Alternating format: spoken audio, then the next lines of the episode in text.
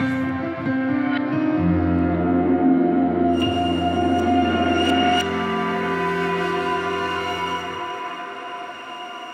zusammen zur nächsten Folge von unserem Podcast Der Denkplatz. Heute wieder unser Gast, der Janik Blättler. Und wir werden heute über Generation Z reden und vor allem, was die Generation eigentlich will. Äh, Janik, du hast in der letzten Folge viel geredet darüber, was, was, so eine, was die Generation eigentlich ausmacht. Oder vielleicht auch Generation Y, das sind ja die ersten gewesen, so ein bisschen die Digital Natives. Vielleicht kann man die auch ein bisschen zusammennehmen. Also es gibt sicher grosse Unterschiede, würdest du mir jetzt gerade sagen. Aber ähm, ein bisschen weit kann man sie ja vielleicht ein bisschen zusammennehmen, sagen wir so zwischen 15 bis 30-Jährigen mhm. ungefähr so.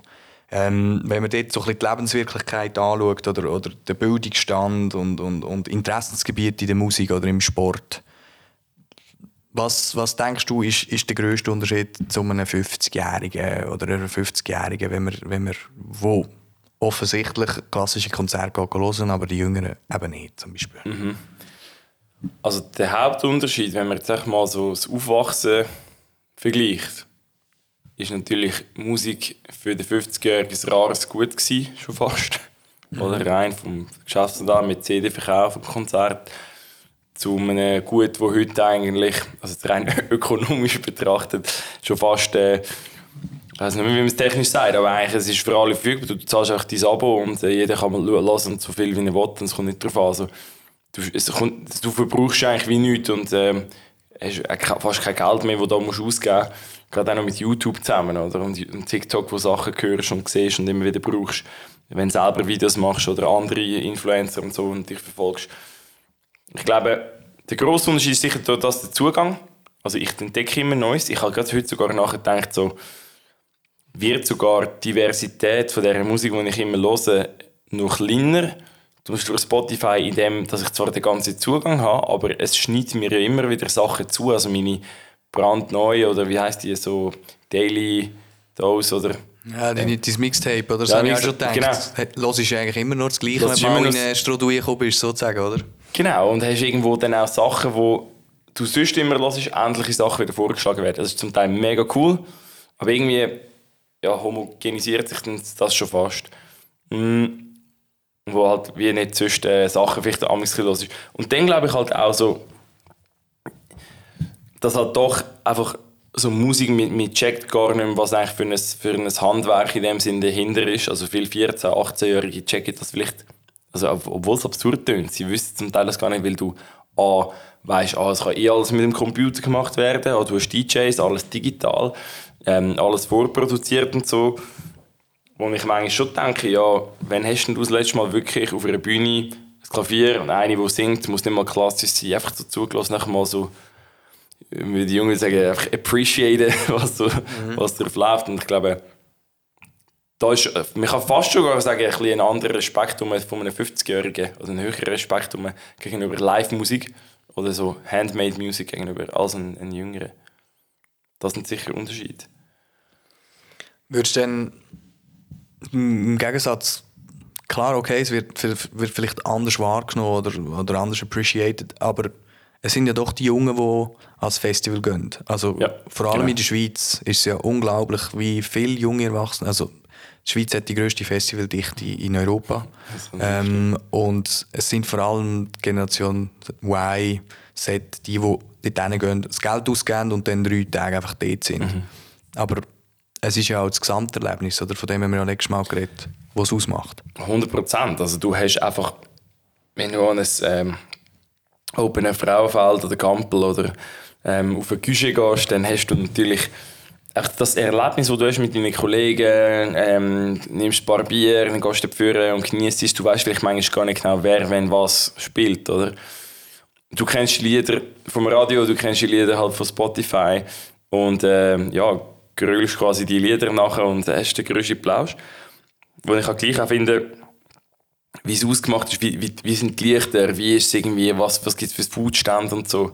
Mega, mega wichtig. Also das Gesamtkonzept ist mega wichtig, weil das allein, nur Künstler allein würden halt auch nur beschränkt funktionieren, oder? Und ich glaube, das ist etwas, was Junge mega cool finden, so live muss ich es sehen, aber jetzt würde man natürlich, äh, ja, so kritisch natürlich sagen, ja, was heißt denn noch Live-Musik, oder? Also, ich bin auch schon, ja, schon ein paar Festivals gesehen und dann denkst schon, dass wirklich jemand mit einer vollen Band kommt und entsprechend wirklich hauptsächlich das Zeug live spielt, ist wie nicht mehr so oft der Fall, leider.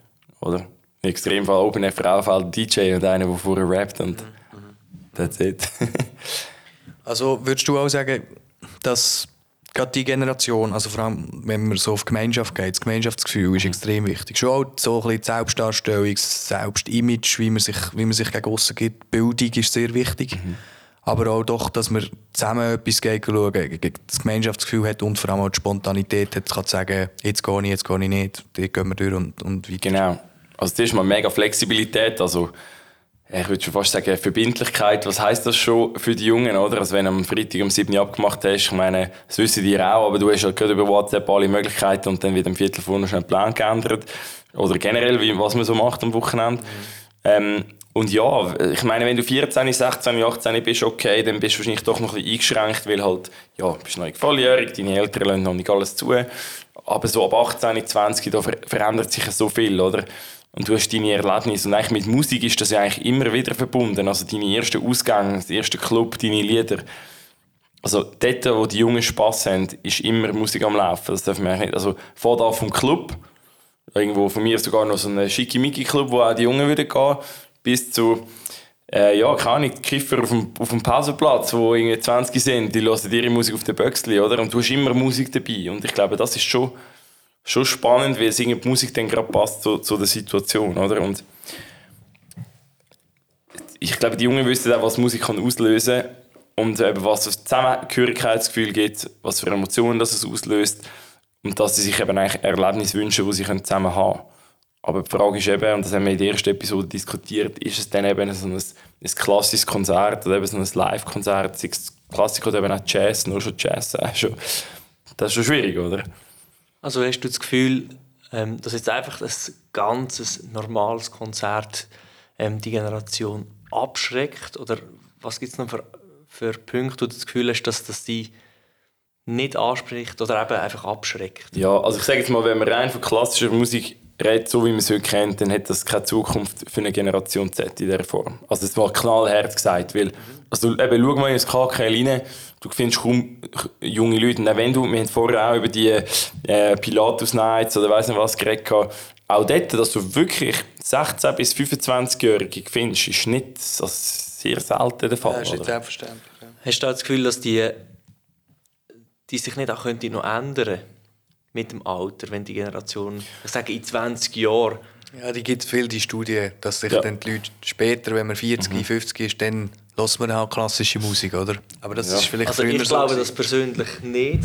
Ich habe das Gefühl, die haben ihren Hintergrund, ihr Erlebt und nehmen das eigentlich mit. Mhm. Oder?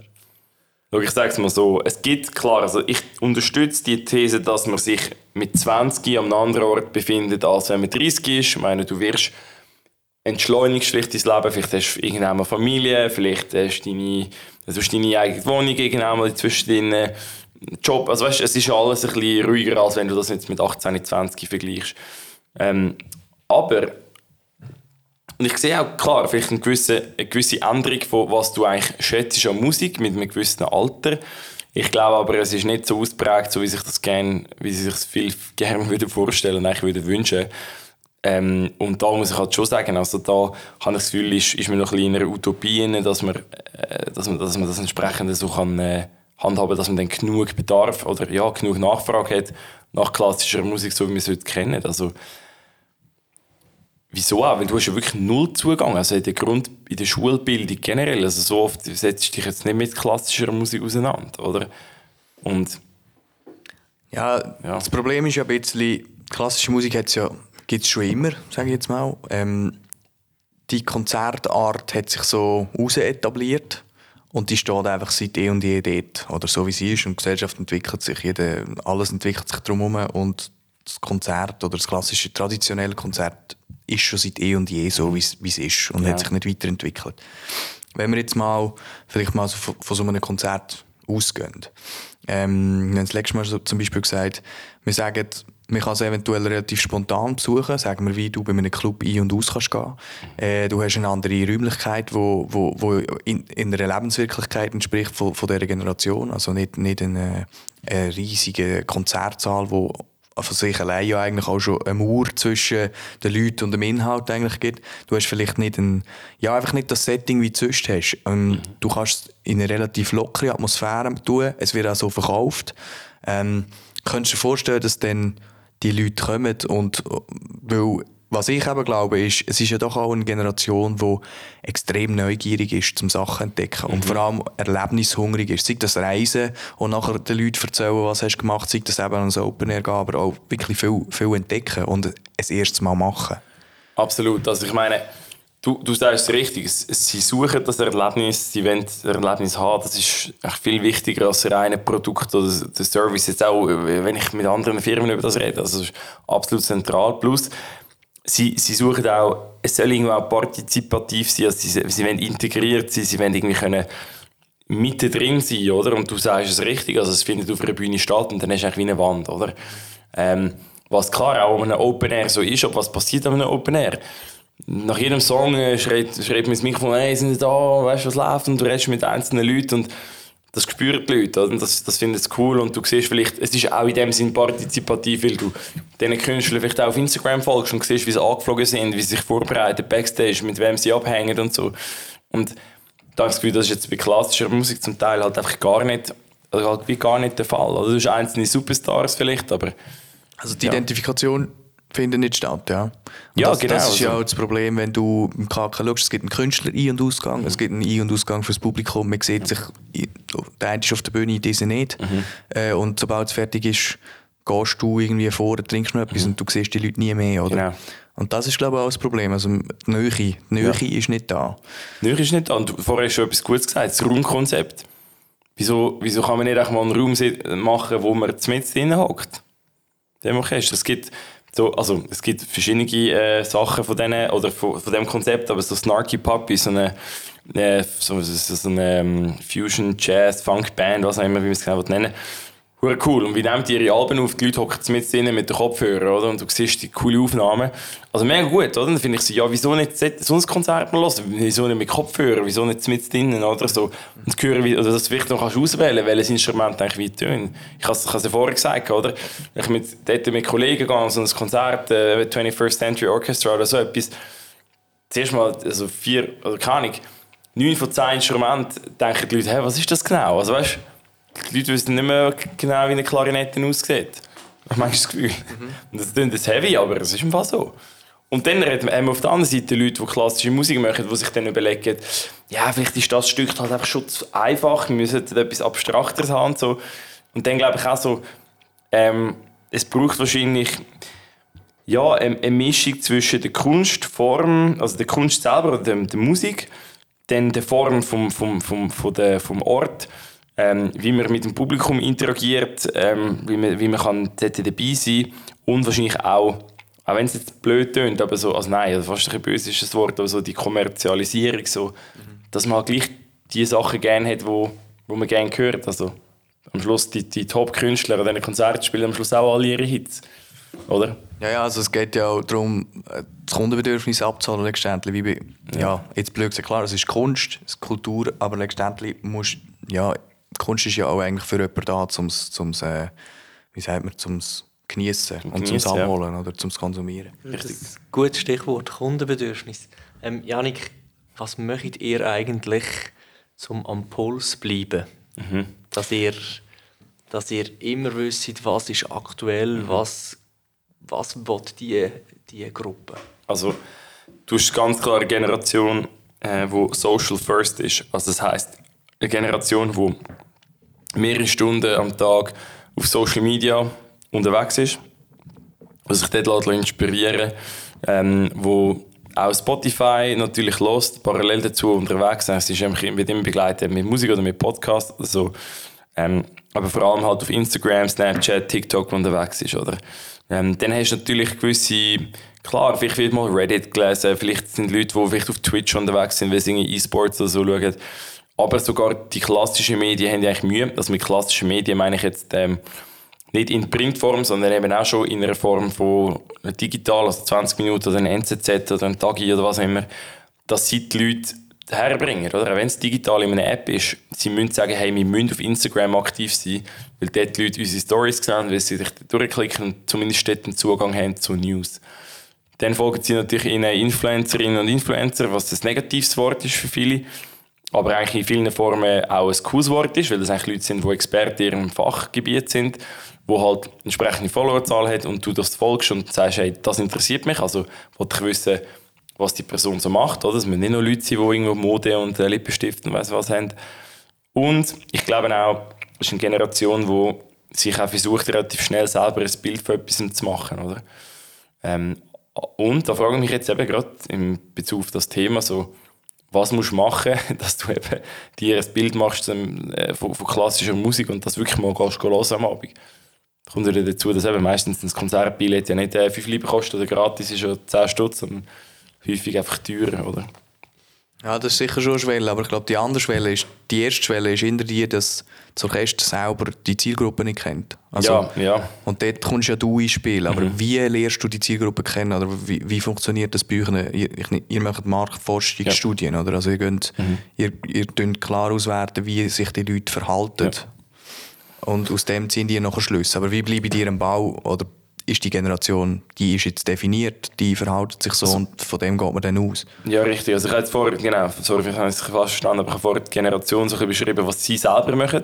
Mhm. Wir selber machen Fokusgruppen, das heisst, wir laden eigentlich sechs, acht bis zehn junge Leute aus dieser Generation ein und diskutieren ihnen mit eigentlich neutral. Das heisst, wenn jetzt irgendwo ihr sagt, wir wollen wissen, wie tickt die Generation, dann laden wir die ein und dann sagen wir nicht, um was es geht. Also die Leute wissen nicht, ob es um Versicherungen, um irgendwo Shampoo, um Flüge oder um klassische Musik, dass es geht. Und dann plötzlich bekommst du einen Zugang und ein Feedback, ah, so viel wissen die zum Beispiel gar nicht von, von dieser Musik. Oder? Dann haben wir quantitative Umfragen, wo wir regelmäßig Umfragen machen über unser eigenes Panel, wo wir auch Fragen stellen.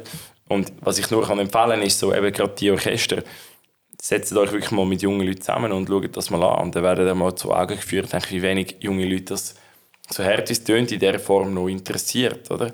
Oder wie uninteressant das eigentlich gestaltet wird und unzugänglich. Und ja, ich glaube, dort muss mega viel gehen. Das muss man unkomplizierter machen, man muss es irgendwie öffnen, man muss es vor allem irgendwo auch ja, äh, für, für Junge und, und einfach einfacher machen. Oder? Es, es, es sind wie zwei komplett, komplett unterschiedliche Welten. Und ich glaube, es hat schon auch etwas Entschleunigendes, mal so ein Konzert zu hören, wo du musst hocken Und nicht nur ein Fest, wo du stehst und irgendwo schon acht Bier getrunken hast, sondern kannst auch dort, wieso kannst du nicht im, im KKL rein, okay, sich nicht so freut wegen deinen, äh, wegen deinen Sessel, aber so, wieso kannst du nicht Popcorn essen und, und, Bier trinken und aufstehen und irgendwo, weißt du, ich meine, so, es ist irgendwie so eine Welt, wo die Jungen sich, sehr viele Junge sich nicht, nicht wohlfühlen. Und wenn, dann haben sie vielleicht den Zugang über die Eltern bekommen. Mhm. Oder? Weil man vielleicht so Sachen macht. Aber auch dann, ganz ehrlich, fragst du, frag die Jungen mal, so, hast du wirklich Lust auf das oder macht man es einfach, weil es das machst du manchmal wirklich Kunst, äh, Mal, also Malerei oder so. Ist manchmal so, ja, man kauft es und man misst an den Events, wie, sich's, wie man es so macht, oder? Und ich finde das eigentlich nicht so, nicht so cool.